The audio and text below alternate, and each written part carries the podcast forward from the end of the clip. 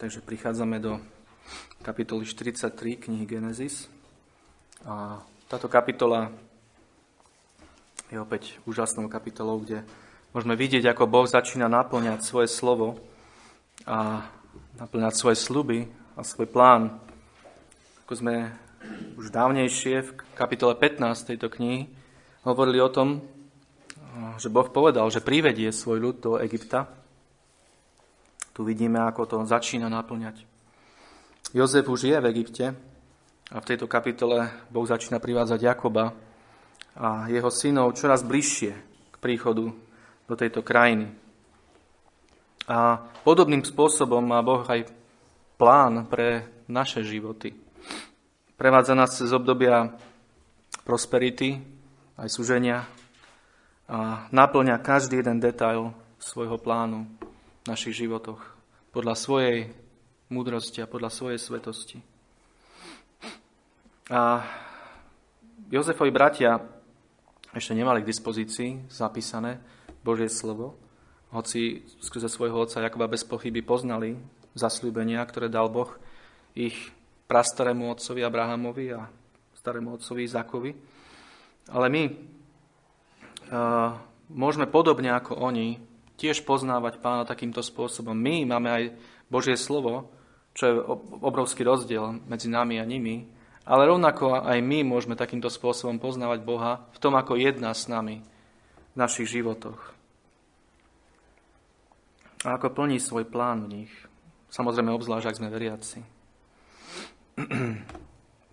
A ako títo bratia Jozefovi v tejto kapitole 43 aj my sme konfrontovaní Bohom, na každom kroku nášho života a vidíme čoraz viac z Božieho charakteru, z jeho atribútov, z toho, aký je štedrý, aký je súcitný, aký je láskavý, aký je mocný, aký je milostivý.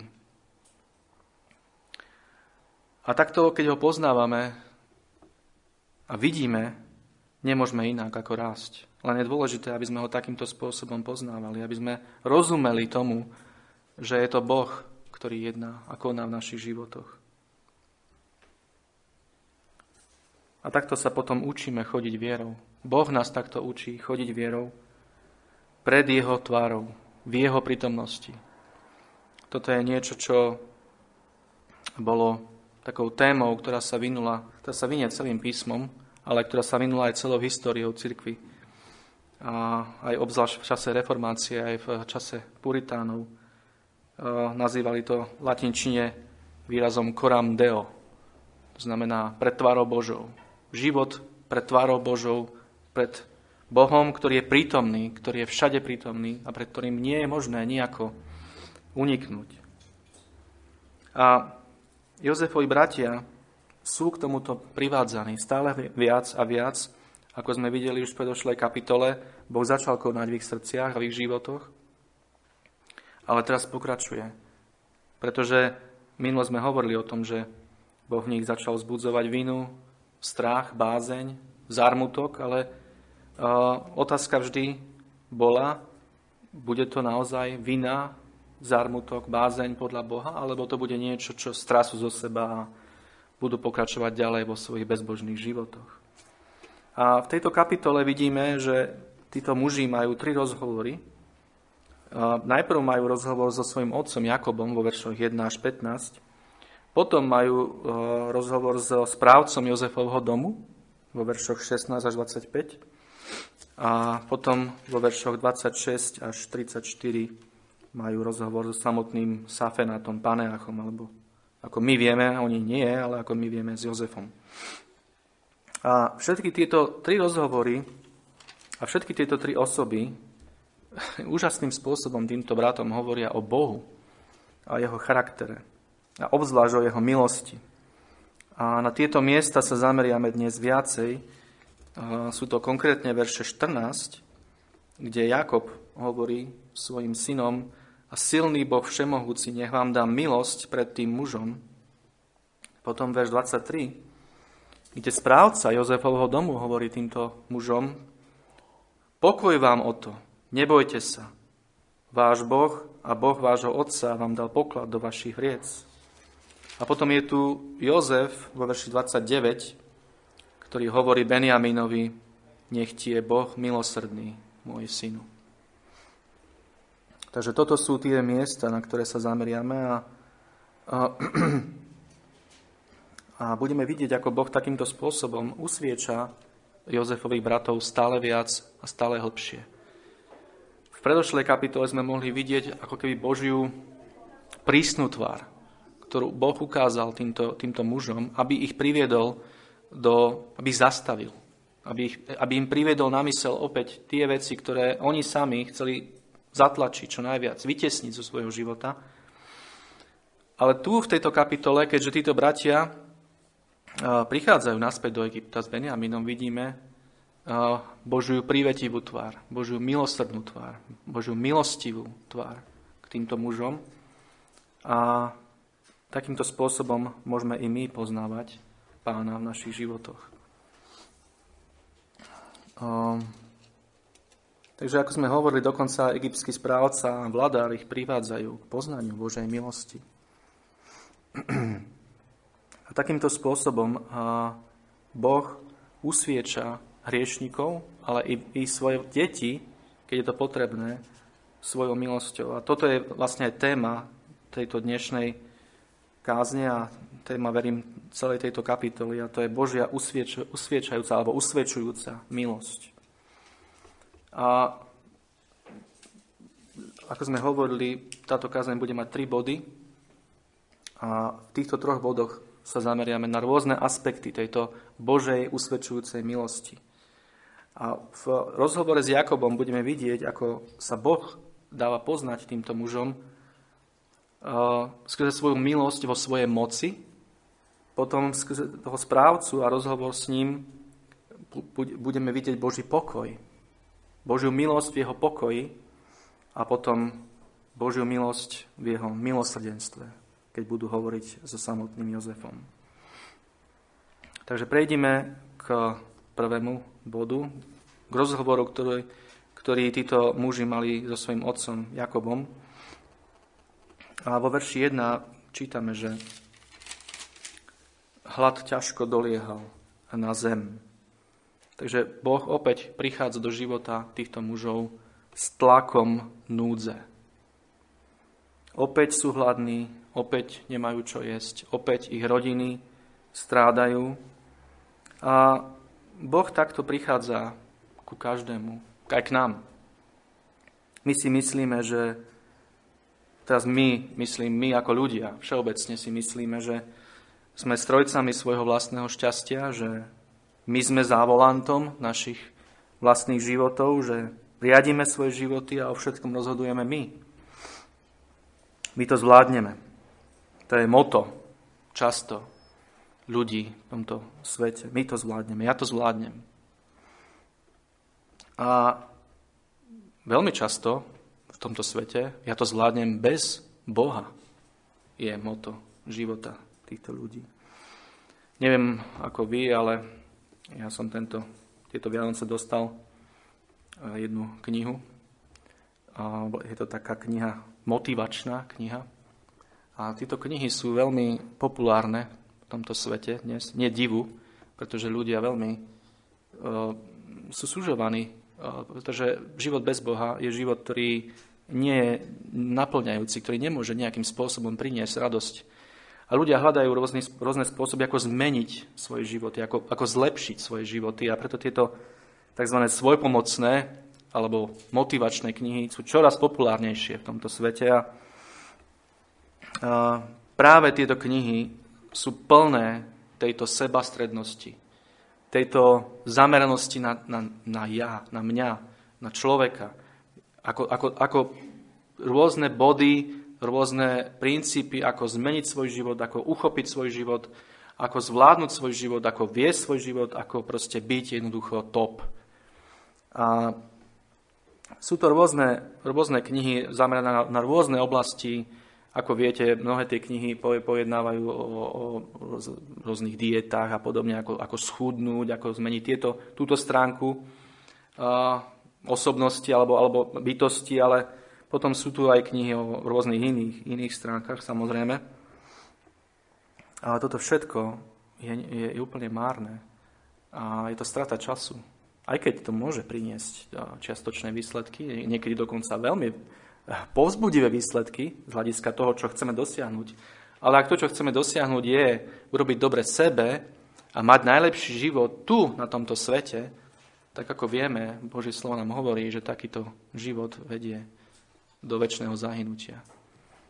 Ak život, ten najlepší život, ktorý chceme, je tu, tak tento život vedie do pekla. A to bez ohľadu na to, či sme neveriaci alebo veriaci, pretože žiaľ, tieto svojpomocné a motivačné knihy sú čoraz populárnejšie aj v kresťanských kruhoch. Teraz nemyslím tie knihy, ktoré píšu neveriaci ľudia, ale ktoré píšu kresťania, ktorí, ľudia, ktorí vyznávajú Krista. Vy ste, keď si pozriete hlavne zahraničné, samozrejme, e-shopy, alebo tie kniž, knižné, knihkupectvá elektronické, tak mm, veľmi, veľmi populárne a množstvo je týchto všelijakých kníh, ktoré radia kresťanom, ako urobiť toto, 5 bodov pre toto, 10 bodov pre hento, 8 bodov pre niečo iné. A často tieto knihy úplne e, ako keby vytlačajú zo, zo života kresťanov Božie slovo a jeho princípy. A my sme niekedy, niekedy ochotnejší počúvať a riadiť sa týmito princípmi v týchto knihách, motivačných a svojpomocných ako, ako v Božom slove. A takýmto spôsobom sa vieme často zapliesť do veci, ktoré, ktoré nám nejako nie sú sožné. Samozrejme, ja nehovorím, že všetky tieto knihy sú zlé. To nechcem povedať. Pokiaľ tie, tie knihy vychádzajú z Božieho slova a sú postavené na, na Božom slove a sú, majú svoj stredobod Kristovi a v jeho dokonalej v dokonalom diele spasenia, tak potom samozrejme nie je s tým problém. Lenže problém je v tom, že tieto knihy práve naopak sú plné humanizmu, sú plné človeka a zamerania na človeka. A to už, to už nie, je, nie je dobré. Ale Boh má svoje spôsoby, ako nám povedať, ako nám jasne ukázať, že On je ten, ktorý je na tróne. Že On je ten, ktorý vládne a on je ten, bez ktorého to my nemáme šancu zvládnuť. Boh má svoje spôsoby, ako nás zastaviť. A to môže byť, môže to byť choroba, môže to byť strata zamestnania, môže to byť tragédia v rodine. Môže to byť, môže to byť tisíce rôznych iných vecí, ako Boh vie presne, ako položiť na nás často len svoj prst. A my sme úplne stratení, bezmocní. Nevieme, čo robiť. A celý ten náš systém a celé to naše ja to zvládnem sa úplne rozsýpa. Boh vládne svetu do úplných detajlov, ako je pád každého jedného listu, ako je pád každého jedného vrabčeka, ako nám hovorí Pán Ježiš. Nič sa takéto neudeje bez toho, aby o tom Boh vedel. A toto nám Boh takýmto spôsobom ukazuje. Keď nás takýmto spôsobom navštevuje. A takto Boh jedná na tomto mieste aj s týmito mužmi, o ktorých sme čítali. Jedna ukazuje im, že je všade že, je, že nie je možné mu nejako uniknúť a že je úplne absurdné sa pred ním takýmto spôsobom skrývať a ignorovať ho. Títo muži sú konfrontovaní Bohom, kamkoľvek sa otočia, ako budeme vidieť. A ako sme hovorili v predošlej kapitole, sme ich zanechali dosť dosť otrasených. A prvý raz museli títo muži čeliť svoje minulosti, o ktorej sme hovorili, že sa snažili úplne vytesniť zo svojich životov. Boli usvedčení z hriechu. No potom prišli domov s množstvom jedla, kríza bola za nimi a život sa ako keby pomaličky opäť vracal do, do starých kolají. Áno, Simeon zostal v Egypte, No nemali títo muži vo zvyku zabúdať na svojich bratov? Na Jozefa sa snažili zabudnúť viac ako 20 rokov. A takto sa aj v ich živote začali veci vrácať do starých kolají. Dúfali, že hlad čo skoro skončí a dúfali, že nejako nebudú musieť do Egypta znova ísť. Všetko sa snažili vytesniť zo svojej mysle a dúfali, že nejako zázrakom sa to celé skončí, celá tá kríza, oni už nebudú musieť vidieť tú prísnu tvár toho strašného sudcu, toho egyptského vladára Safenata Paneacha. A žiaľ, takto je to často aj s nami. Príde kríza, Boh nás zastaví, niečo sa stane, buď padneme do hriechu, alebo, alebo niečo, niečo sa udeje, čo nás úplne vyvedie z konceptu a, a my nevieme, kam sa, kam sa pohnúť, ale a sme usvedčení často v tomto prípade. Ale keď veci vychladnú, vieme veľmi rýchlo zapadnúť opäť do starých kolají a ísť podľa toho, ako sme išli predtým. A často nie sme na tom lepšie, ale horšie. Lebo naše srdcia sa zatvrdia ešte viac v tom, čo bolo v našich životoch a čo, čo im ducho Boh takýmto spôsobom otváral, ale my sme sa zatvrdili. Lenže, ako sme čítali vo verši 1, tento verš nepustí. Hlad ťažko doliehal na zem. Hlad jednoducho neskončil. Jozef vedel, ako dlho bude tento hlad trvať, ale títo bratia to nevedeli. A aj keď dúfali, že skončí skoro, neskončil. A my nevieme, koľko času ubehlo medzi kapitolou 42 a 43, no hlad stále trval a bol veľmi ťažký. Život nemohol ísť ďalej v starých kolejach. Došlo im jedlo opäť. A tak ich Jakob opäť posielal do Egypta. Juda mu však hovorí na tomto mieste, ďalej ako čítame, od verša 3, o jednom zásadnom probléme. Oni by radi išli do Egypta, ale nemôžu, pokiaľ s nimi nepôjde Benjamin. A Juda to opakuje dvakrát Jakobovi, aby to... Písme vieme, že keď sa veci opakujú dvakrát, tak je to zdôraznené, je to dôraz na to, že neuvidíme Neuvidíte mojej tvári bez toho, aby bol váš brat s vami. To im povedal. To nám povedal ten, ten hrozný muž, ten prísny človek. A preto povedal, hovorí, hovorí Juda, nepôjdeme, nepôjdeme do Egypta bez toho, že by Benjamin išiel s nami. A tu vidíme, že Jakob sa tiež chcel uh, tejto veci vyhnúť. Čítame verš 6. Eh, ako, ako sa stiažuje, ako hovorí, prečo ste mi urobili tak zle, že ste povedali tomu človeku, že máte ešte brata. Juda však hneď odpovedá a hovorí, človek sa nás veľmi vypitoval i na našu rodinu a vravel, či ešte žije váš otec, či máte ešte nejakého brata. A oznámili sme mu odpovedať na tieto jeho slova, či sme mi mohli vedieť, že povie, dovedte sem dolu svojho brata. Lenže toto nie je všetko, čo Juda hovorí. Juda potom pokračuje ďalej, alebo verši 9 hovorí úžasnú vec a hovorí, ja ručím za neho. Z mojej ruky ho budeš vyhľadávať, ak ho nedovediem k tebe a nepostavím ho pred tebou a budem ti hriešný po všetky dni. Takže Juda hovorí, že on poniesie vinu, pokiaľ by sa Benjaminovi niečo stalo. On osobne. Ako vieme, predtým Ruben hovoril Jakobovi, zabi mojich synov. Ale Juda tu hovorí, nie, ja, ja osobne ponesiem vinu. Ja sa zaručujem za tohto chlapca, a do tohto muža. Benjamin už nebol chlapec. A si môžeme klásť otázku, čo sa tu teda vlastne deje. A ako sme hovorili, Boh prehlbuje usvedčenie v týchto mužoch, ktoré začalo už v kapitole 42. Stále hlbšie a hlbšie ide. Stále hlbšie a hlbšie. Toľko, koľko je potrebné na to, aby títo muži boli nakoniec privedení k úplnému pokániu, k úplnej kapitulácii pred hospodinom. A môžeme tu vidieť šesť vecí. Keď sa, keď sa zameriame na týchto bratov, tak môžeme vidieť šesť vecí, cez ktoré to Boh robí Vidíme poprvé e, krajinu samotnú opäť, Egypt, do ktorého musia zase ísť. A tí bratia hovorí, zase tam musíme ísť, zase musíme ísť do Egypta. Veď tam sme predali Jozefa. A Boh takýmto spôsobom opäť otvára tú starú ranu a opäť nenecháva, nenecháva ich to vytesniť zo svojich svedomí a myslí, ale opäť im pripomína, áno, Egypt, Egypt. Tá krajina, kde ste predali svojho brata, tam musíte znova ísť. A potom je tu po druhé obava, ktorú Jakub vyjadruje tentoraz o Beniamina. A vidia e, bratia, ako s veľkou neochotou reaguje na slova Júdu.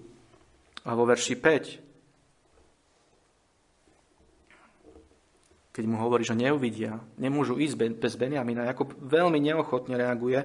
A toto týmto mužom opäť pripomína veľkú lásku Jakoba k ich najmladšiemu bratovi a takýmto spôsobom Boh týmto mužom opäť pripomína iného najmladšieho brata, Jozefa a pripomína im, ako veľmi svojmu otcovi ublížili. Opäť to vidia na Jakobovi, opäť to počujú z jeho úst ako mu spôsobili 20 rokov zármutku a trápenia. Potom, ako sme čítali, po tretie je tu pokarhanie, ktoré im Jakob hovorí vo verši 6, kde ich karha. A toto opäť je ako keby sol im Boh sypal do tých rán, ktoré v nich otvára, ktoré v ich svedomiach znovu a znovu otvára, ale táto sol je tak potrebná. V tomto prípade, v Božom riadení pre týchto mužov. A práve preto pre tieto Jakobové slova, karhajúce. Prečo ste mi urobili tak zle? Preto Júda prichádza so svojím návrhom. A toto muselo týmto mužom tiež pripomenúť niečo, čo sa stalo predtým, v minulosti. Ako Júda v kapitole 37 knihy Genesis tiež vstúpil do celej tej situácie a môžeme sa tam ísť pozrieť do verša 26, kde Júda povedal, Vtedy povedal Juda svojim bratom, aký zisk budeme mať, keď zabijeme svojho brata a zakrieme jeho krv. Poďme a predajme ho Izmaelitom, ale naša ruka nech nie je proti nemu, lebo je náš brat, je našim telom. A jeho bratia poslúchli. A toto, ako Júda sa postaví pred Jakoba a hovorí, ja sa zaručím za neho, opäť im mohlo pripomenúť týmto bratom to, ako Júda vtedy vstúpil do tejto situácie a pripomenulo im to to, že keby to Júda nebol urobil, aj keď ten návrh samotný bol samozrejme bezbožný a zlý, ale keby to nebol urobil, tak teraz by už v ich svedomiach bolo, ste vrahovia, ste vrahovia. Pretože by boli, boli Jozefa zabili. A toto, takýmto spôsobom Boh privádza aj nás k usvedčeniu z našich hriechov. Pretože vieme, že aj Kristus je opísaný v Božom slove ako ručiteľ. A nebyť Krista ako nášho ručiteľa, my by sme tiež sa prehrešili až do pekla. Rovno do pekla. Nebyť jeho milosti, my sami by sme na neho položili svoju ruku a kričali, ukrižuj ho. Aká milosť, že tento väčší Júda, pán Ježiš povedal, ja ručím za tohto hriešnika. Takže títo bratia v tomto zmysle dlhovali Judovi veľa, no my dlhujeme všetko svojmu ručiteľovi, pánovi Ježišovi Kristovi.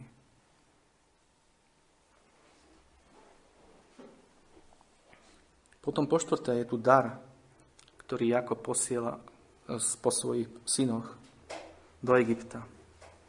A všimnite si, že tento dar obsahuje veci ako balzam, voňavé koreniny a mirhu.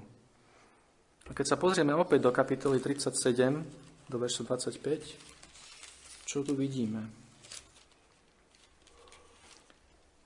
V tom pozdvihli svoje oči a videli, že hľa, cestujúci zástup Izmaelitov prichádza od Gileáda, ktorých ťavy niesli voňavé veci, kadidlo a mirhu. A išli, aby to zaniesli dolu do Egypta. Všetko akoby zvláštnym spôsobom opakovalo to, čo sa predtým už udialo.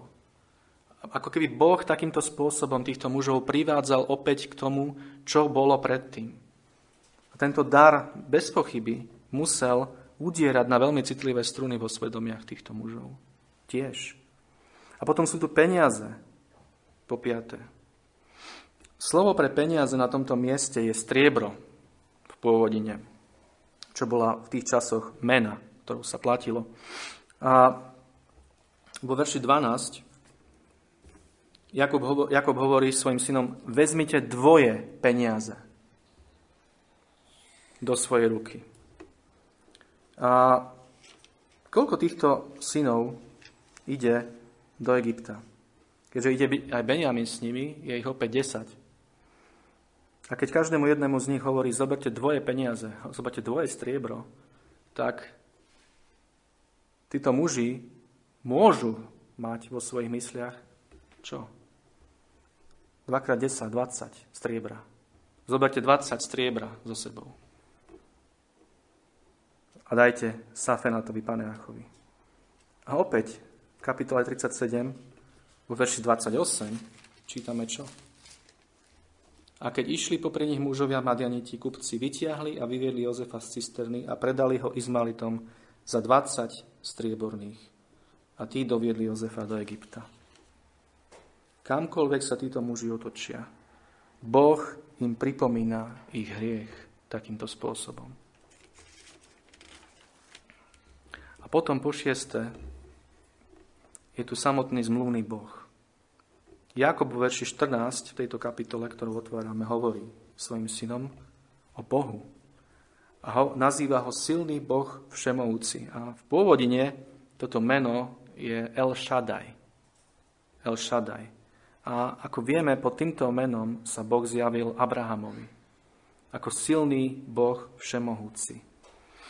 A tu Jakob hovorí svojim synom o Bohu, o tomto Bohu, o zmluvnom Bohu, ktorý sa zjavil ich prastarému otcovi Abrahamovi, o Bohu moci a sily, ale nie nejakej rozmarnej moci, nejakého despotu, ale o zmluvnej, milostivej moci. Silný Boh všemohúci, nech vám dá milosť pred tým mužom, hovorí Jakob. A tak uprostred všetkého tohto usvedčenia sa týmto mužom pripomína sám Boh – a to ako milostivý Boh ich otca Abrahama. Ako zmluvný Boh dlhej zhovievavosti a trpezlivosti, ktorého mali oni zo všetkých ľudí najviac uctievať, lebo patrili do zmluvnej rodiny. Boha, ktorý im dával toľko požehnaní, ktoré ignorovali a proti ktorým hrešili, na ktoré zabúdali. Tento Boh nech ide s vami, hovorí Jakob. El Shaddai, Boh moci a milosti aké to muselo byť usvedčujúce pre týchto mužov. Tento Boh, tento Boh ich prastarého a starého otca, ich otca, ktorého celý život ignorovali a odmietali. Tento Boh má ísť s nimi a tento Boh im má dať milosť. A ako je to s nami? Sú v našom živote hriechy, ktoré nás obklúčujú a ktoré nikto nevidí?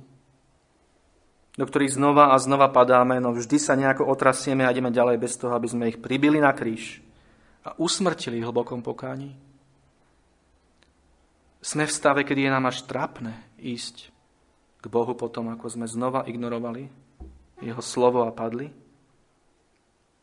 Silný Boh všemohúci, El Shaddai, Boh zmluvy spečatenej krvou Krista, ten nech je s nami a s vami.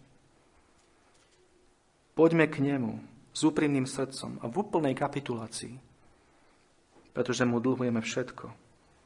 A predsa on je ochotný prijať nás a úplne nás očistiť. Neostávajme mimo tohto Boha. Poďme k nemu. Pretože on je Boh mocnej milosti. Takže toto boli lekcie, ktoré sme videli týchto, u týchto mužov, ale teraz sú tu lekcie, ktoré vidíme aj v tom, ako sa chová Jakob na tomto mieste. A je to pozbudenie pre nás, to, ako, ako sa Jakob správa. Poprvé tu vidíme jeho starostlivosť o rodinu vo verši 1, kde Jakob vidí, že dochádza jedlo, dochádza proste to, čo ich zachováva pri živote a hovorí opäť, chodte, chodte a kúpte nám potravu. A ako vieme, písmo hovorí, kto sa nestará o svoju rodinu, o svojich najbližších, je horšie ako neveriaci. A to nezahrňa len o len materiálne potreby, ale v prípade nás, kresťanov, to zahrňa aj duchovné potreby. A ak ako veriaci sa nestaráme o duchovné potreby našich detí a ako manželia našich manželiek, tak sme horší ako neveriaci. Je to naša povinnosť takýmto spôsobom krmiť a sytiť naše rodiny.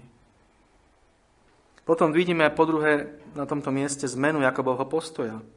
Jakob predtým bol úplne neoblomný, ale teraz dáva na radu svojho syna Júdu. A v prísloviach 12.15 čítame uh, nasledovnú vec. Cesta blázna je priamou v jeho očiach, ale ten, kto poslúcha radu, je múdry.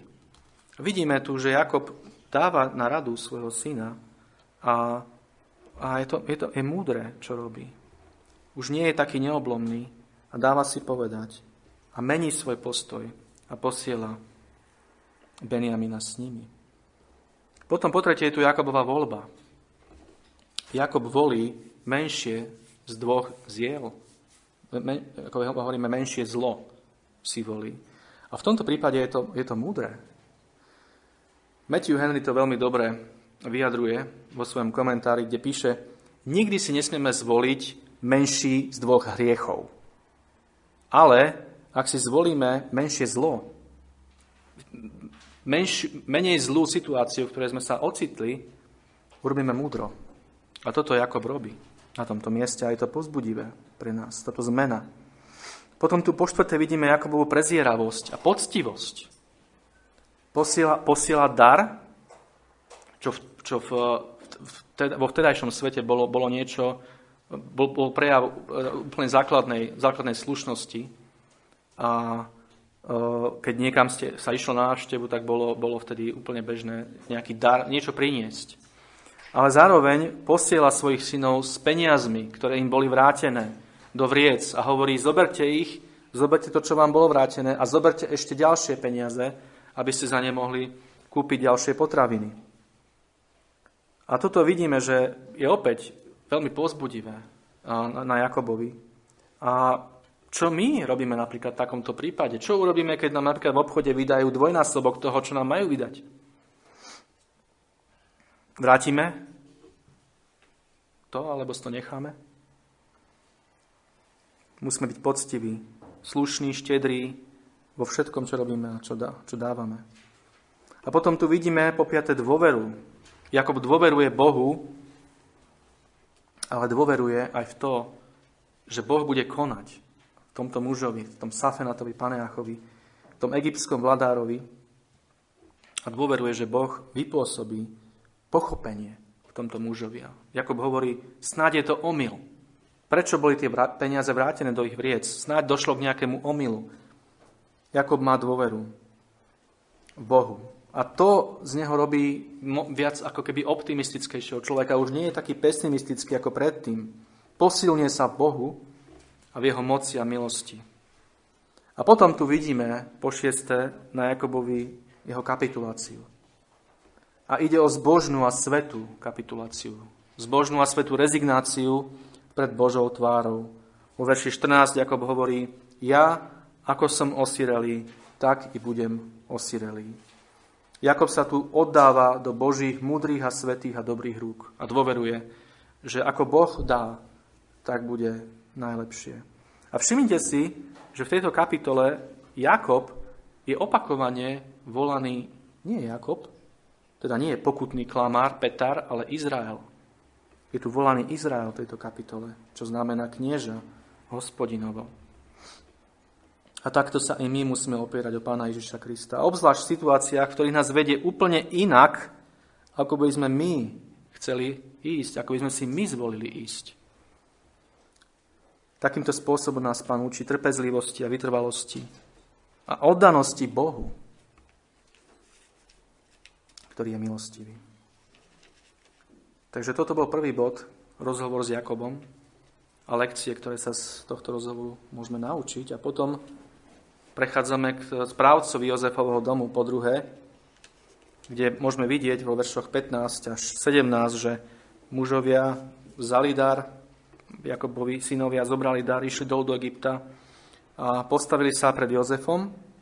Jozef, keď videl Benjamina, že prichádza s nimi, tak prikázal svojmu správcovi, aby ich priviedol do jeho domu a aby pripravil pre nich hostinu. A tento správca urobil to, čo mu Jozef povedal a týchto mužov doviedol do Jozefovho domu. Lenže aká je reakcia týchto, týchto mužov, týchto bratov? Verš 18 nám hovorí, že sa báli, mali veľký strach. Je im veľmi úzko. Nevedia, čo sa bude diať. No tento správca, čo im hovorí? Ako sa k ním on chová? Hovorí s nimi tvrdo a prísne nie. Potešuje ich. Hovorí niečo úplne úžasné. Vo verši 23 čítame Pokoj vám. Pokoj vám. Tie slova pokoj vám o to, to o to je tam len v kurzíve, pretože nie sú v pôvodine. Tento správca hovorí týmto mužom pokoj vám. Nebojte sa. Váš Boh a Boh vášho Otca vám dal poklad do vašich vriec. To človek hovorí niečo úplne úžasné. Egyptský správca hovorí o Bohu. Tu vidíme jednoznačne, že tento muž musel byť pod vplyvom Jozefovho života a Jozefovho svedectva. A takýmto spôsobom mohol jedine prísť k poznaniu Boha Jakoba, Boha Izraela. A na Jozefovom živote tento muž musel vidieť moc a pokoj, ktorú prináša život s týmto Bohom. A Biblia nám dáva svetlo k tomuto v Žalme 105, ktorý sme čítali, do ktorého sa teraz môžeme na chvíľku pozrieť. A vo veršoch 21 až 22 čítame nasledujúce úžasné slova o Jozefovi v Egypte.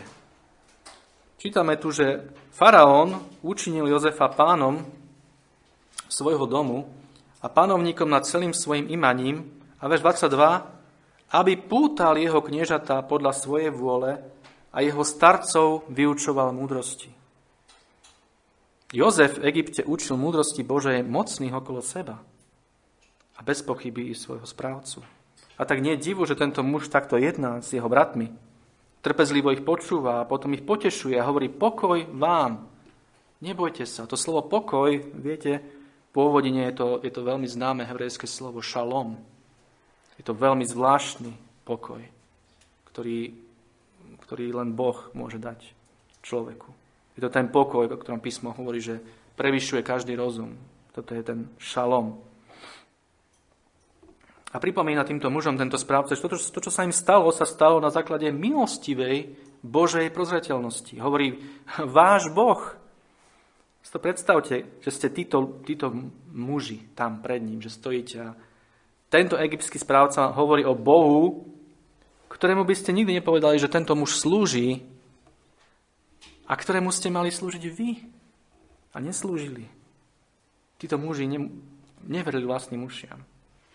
A aké prehlbenie usvedčenia to muselo byť v týchto mužoch, keď tento muž pred nimi stál a hovoril toto do ich uší a do ich srdc. Boh tu prehlbuje toto usvedčenie v, opäť v niekoľkých veciach týchto mužoch. A poprvé v tom, že tento muž im hovorí o vašom Bohu a Bohu vášho Otca. Títo muži stoja pred egyptianom, egyptským správcom, ktorý nielen vyznáva Boha, ale ho aj reflektuje svojim životom. A pripomína im ich otca, Jakoba, ktorého oni svojimi životmi, svojimi životmi tak zraňovali. A Boha, ktorého ignorovali. Opäť, toto muselo veľmi prehlbovať a prehlbiť ešte viacej to usvedčenie, ktoré už bolo v nich. Potom po druhé vidíme, že títo muži sa veľmi báli a to, a to falošného obvinenia. Hovoria o peniazoch, ktoré doniesli naspäť, tak ako keby ich oni sami uh, zobrali a ukradli. Ako keby neustále čakali, kedy už príde ten háčik, kedy už príde uh, ten skrytý podfuk, kedy už príde to, čo jednoducho má, oni čakali, že príde, pretože sa cítili tak strašne vinní. Takto žiaľ, mnohí ľudia, ktorí sú rokmi zatvrdení v hriechu a neveriaci, odmietajú evanelium, lebo neveria, že by bol Boh ochotný takto odpustiť. Takto napríklad Satan chytil Evu, samotnú Evu v raji. Čo je povedal Satan? Bo, boh nemôže byť takýto dobrý. Tu, tu musí niečo byť, niečo skryté, musí tu byť nejaký háčik. Boh vás chce o niečo obrať. On vám nechce niečo dať. Nechce vám dať to, aby ste boli ako On. Ako k nám môže byť Boh taký dobrý? Isto príde nejaké kladivo, ktoré nás ovalí hneď, ako mu uveríme. Isto potom príde nejaká cena, ktorú budeme musieť platiť a príde to ako bumerang, sa to vráti a uderí nás to do hlavy. Takto zmyšľajú títo muži a myslia si, že budú falošne obvinení. No to opäť usvieča len ich, lebo oni falošne obvinili niekoho iného, Jozefa. Z toho, že ich špehuje, Jozef prišiel poslaný Jakobom, aby sa opýtal, ako sa majú, ako sa, aby, aby zistil, ako sa im darí. Ale hneď ako prišiel, títo muži mali vo svojom srdci len falošné obvinenie, falošné predstavy o tomto človeku. A opäť, takýmto spôsobom Boh koná v ich srdciach. Potom, čoho sa bali ďalej? Po tretie, bali sa zrady. Čo, čo je podobné ako, ako bod 2 v tomto prípade. Boli veľmi nervózni z toho, ako celého, ako je nervózny hriešnik, ktorý prichádza k Bohu, no ešte nerozumie evanieliu. Môžeme vidieť, ako sa správali, keď už teda ich tam priviedol ten správca. Čítame to vo, verši 25, že pripravili dar, kým neprišiel Jozef na poludnie, lebo počuli, že tam budú jesť chlieb, ale pripravovali tento dar proste pohode úplne, ako že toto dáme sem. To... Nie, boli nervózni, pripravovali si svoju mirhu a balzam a koreniny a nejakým spôsobom to možno pre, preonačovali, len aby sa nejakým spôsobom zapáčili tomuto Safenatovi Paneachovi, keď už konečne príde. Pretože mu neverili. Neverili, že, že proste toto celé sa deje pre ich dobre. Že, že tento človek im prejavuje dobrotu a láskavosť a milosť. A opäť, toto je úžasný obraz toho, ako, ako ľudia, neveriaci ľudia prichádzajú s darmi k Bohu. Snažia sa čo najlepšie nasvietiť a naranžovať koreniny, bálzam a mirhu svojich skutkov a svojich hriechov, no nechápu, že dobrota Božia, dobrota Božia nás vedie k pokániu. A že prijatí sme skrze dar Boha pre nás. A nie naopak. Evangelium naozaj vyzerá príliš dobre na to, aby bolo pravdivé. Ale je pravdivé. Tento muž hovorí, pokoj vám. Šalom, Boží pokoj vám. Keby tomu títo muži mohli uveriť, ale na tomto mieste ešte nemôžu. Ešte tomu neveria. A potom tu vidíme láskavosť, ktorej Boh prehlbuje usvedčenie týchto mužov. Láskavosť zo, strá- zo strany tohto správcu. Správca im dáva vodu, ktorou si môžu umyť nohy, dáva im vodu, ktoré sa môžu napiť, dáva potravu ich oslom, pripraví im hostinu. Hostinu s egyptským vladárom. A opäť toto už možno by sme ťahali príliš ďaleko, ale, lebo nevidíme to v Biblii nikde, ale opäť, čo si asi mohli myslieť, keď, keď počuli a zistili, že budú mať hostinu s týmto človekom? Je možné, možno nie, možno áno, ale je možné, že ich v svedomí bola opäť spomienka na to, ako sa oni hostili, keď Jozef eh, bol v cisterne, keď bol v tej jame a ako oni nepočúvali jeho krik, jeho volanie. Ako sa majú postaviť k všetkej tejto láskavosti? Spomenuli si na Jakoba a jeho modlitbu, keď odchádzali? El Shaddai, nech je s vami a dávam milosť u toho muža. Je toto ono? Si mohli klásť otázku. Vypočúva Boh modlitbu nášho Otca? Vidíme, čo sa s týmito bratmi deje. Nedokážu uniknúť Bohu. Kam sa pohnú, Boh je tam. A toto je usvedčujúca Božia milosť, o ktorej hovoríme. Priateľu Bohu neunikneš. Aj keď sa ti možno teraz zdá, že ti veci prechádzajú, že všetko je dobré. Ale pokiaľ unikáš, neustále unikáš Bohu, nikdy mu neunikneš. Bohu neunikneme ani v pekle, pretože i tam bude s nami jeho hnev. Nikdy Nemôžeme Bohu uniknúť. Ako nám hovorí Žalm 139, ten veľký žalm, ktorý hovorí, že Bohu nie je možné. Kam by som utiekol pred tvojim duchom? A preto, prečo utekať pred Bohom? Prečo sa mu nevydať teraz celé? Keď, naša, keď jeho dobrota nás takýmto spôsobom volá k pokániu. Jeho dobrota, Skloňme sa pred ním teraz, lebo On je Boh pokoja. A tak vidíme, že Boh je odhodlaný priviesť týchto mužov k plnému pokániu. Použil si na to Jakoba, použil si na to správcu a teraz prichádza samotný Jozef. A ako Božie usvedčanie prehlbuje sa v týchto mužoch skrze Jozefa, na to sa pozrieme v treťom bode. Takže Jozef prichádza a prichádza vo verši 26 tejto kapitoly a vidíme tu poprvé to, že sa mu klaňajú. Títo muži opakovane sa mu klaňajú, čo je pripomienka, bez pochyby.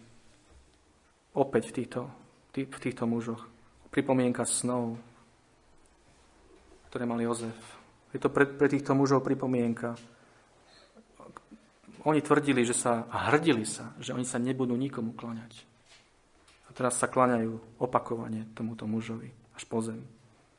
Ale potom tu po druhé vidíme Jozefov záujem. U verši 27 sa pýta Jozef, ako sa majú.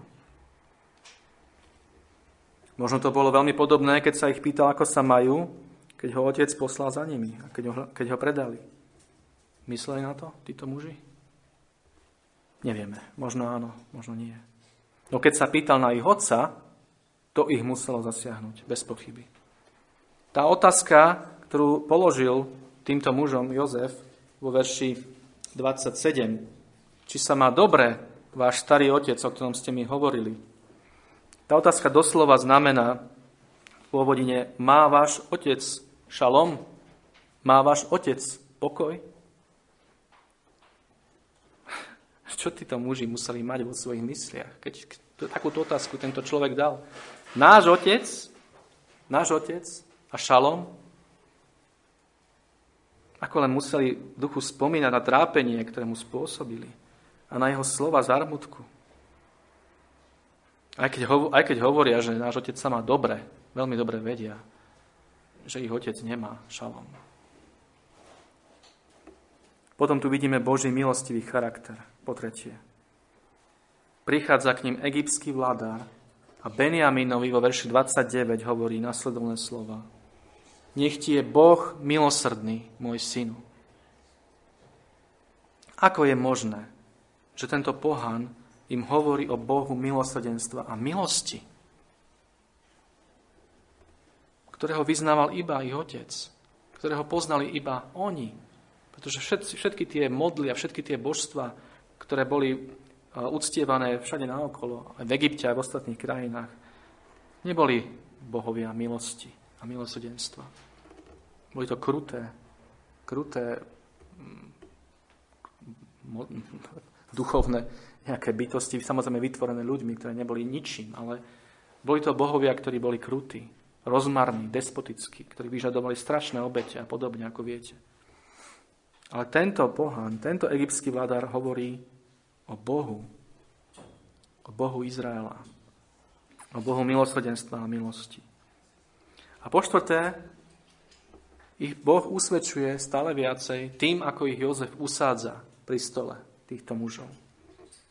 Verš 33. Sedeli pred ním prvorodení podľa svojho prvorodenstva a mladší podľa svojho mladšieho veku. A toto je niečo tiež veľmi zaujímavé, pretože keď to vezmeme kombinatoricky, keď by sa to vynásobilo, že keď už je aj Simeon s nimi teraz, je ich 11, a keď sa to vynásobí, 11 10, výsledokrát 9 a tak ďalej, až po 2, tak dostaneme 40 miliónov. 40 miliónov rôznych možností usadenia týchto 11 mužov.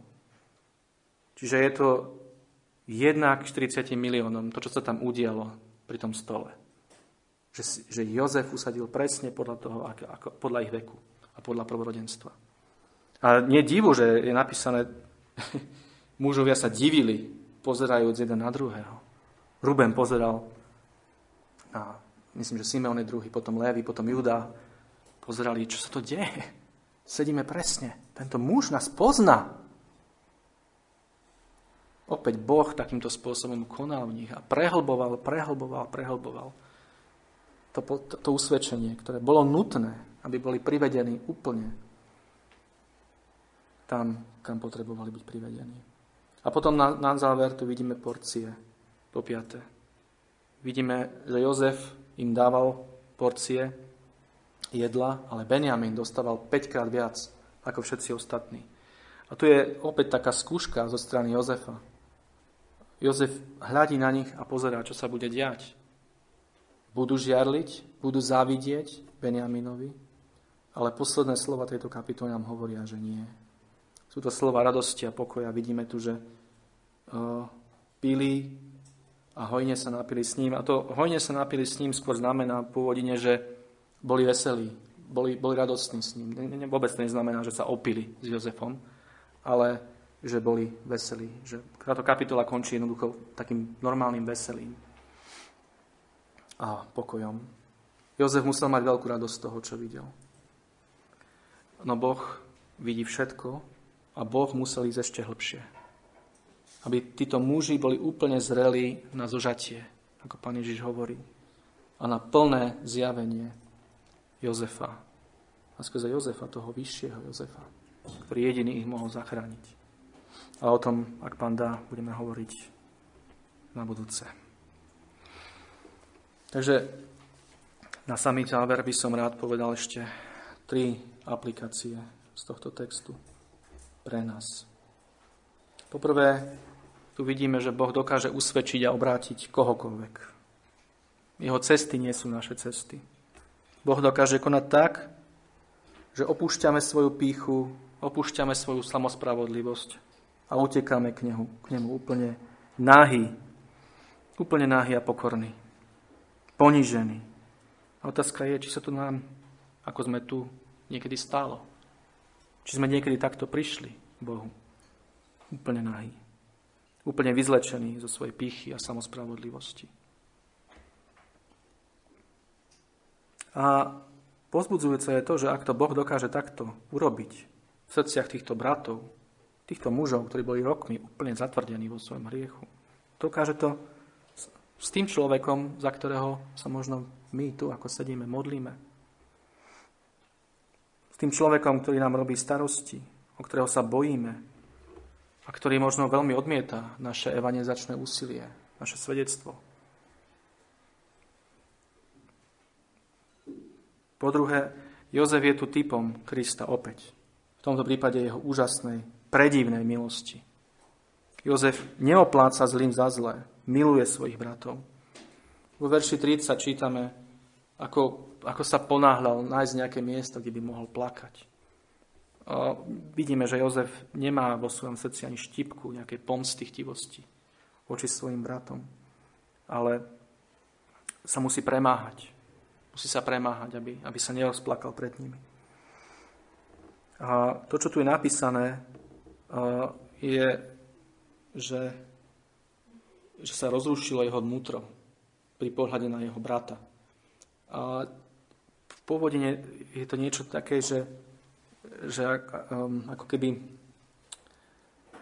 milosrdenstvo zovrelo v jeho vnútri pre jeho brata. Doslovne by sa dalo povedať. Je tu, je tu ten istý výraz, ktorý je použitý, keď Jakob ich posielal uh, na cestu do Egypta, keď hovorí, nech vám silný Boh všemohúci dá milosť. To slovo milosť je i na tomto mieste použité, len je inak preložené. A táto milosť doslova zovrela v Jozefovom vnútri pre jeho brata. A tu vidíme úplné vypočutie Jakobovej modlitby. A vidíme, že milosť, Božia milosť je v tejto kapitole úplne všade. A preto aj my, pretože my na rozdiel od bratov Jozefových nevieme, respektíve takto, oni nevedeli, že Jozef je ten, Safenat Paneach. Nevideli jeho slzy, ale my, na rozdiel od nich, vieme o Kristovi, vieme o jeho slzách, vieme o tom, kto on je, vieme o tom, čo urobil, vieme o ňom veľmi veľa. Možno aj z tohto miesta. A tisíckrát sme počuli o Kristovi. A tak musíme k nemu ísť. Pretože o čo horšie bude nám, keď nikdy neprídeme k nemu, o ktorom toľko vieme a ktorý nás tak veľmi veľakrát volal k sebe.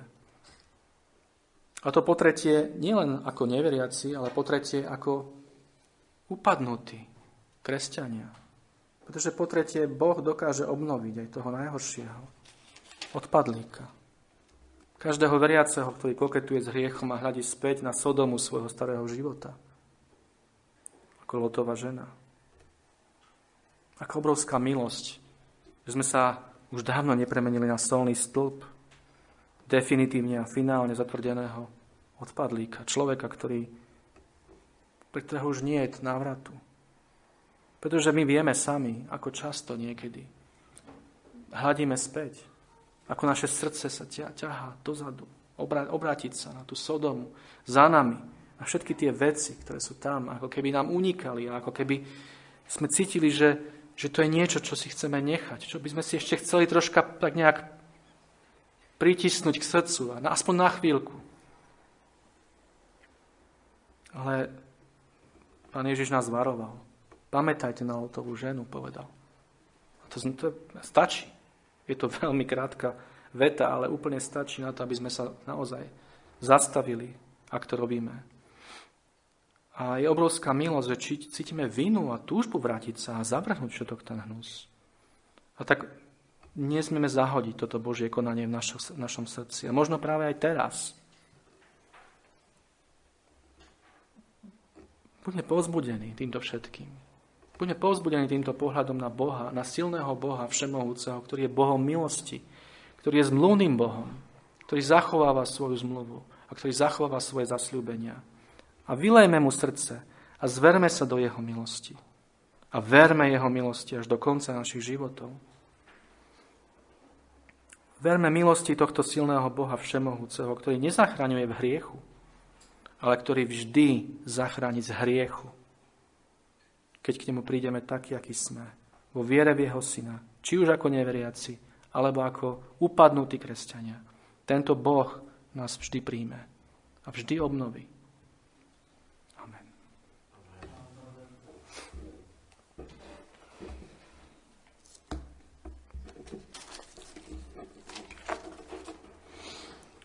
Náš drahý nebeský oče, Pane, ďakujeme Ti za to, že Ty si Boh milosti, Ty si Boh milosrdenstva, že si živý Boh, silný Boh všemohúci, El Shaddai. Ďakujeme Ti, Pane, za to, že Ty si Boh pokoja, že Ty dávaš ten pokoj, ktorý tento svet nemôže dať. Ty jediný. A Pane, tak ťa prosíme veľmi, aby, aby si tak konal v nás, aby sme vždy len k Tebe utekali. Prosíme ťa, Pane, aby sme nehľadali tento pokoj nikde inde, pretože ho nie je možné inde nájsť. Prosíme ťa, Pane, aby sme si to uvedomili. Aby sme si to uvedomili hlboko v našich srdciach, v našich životoch.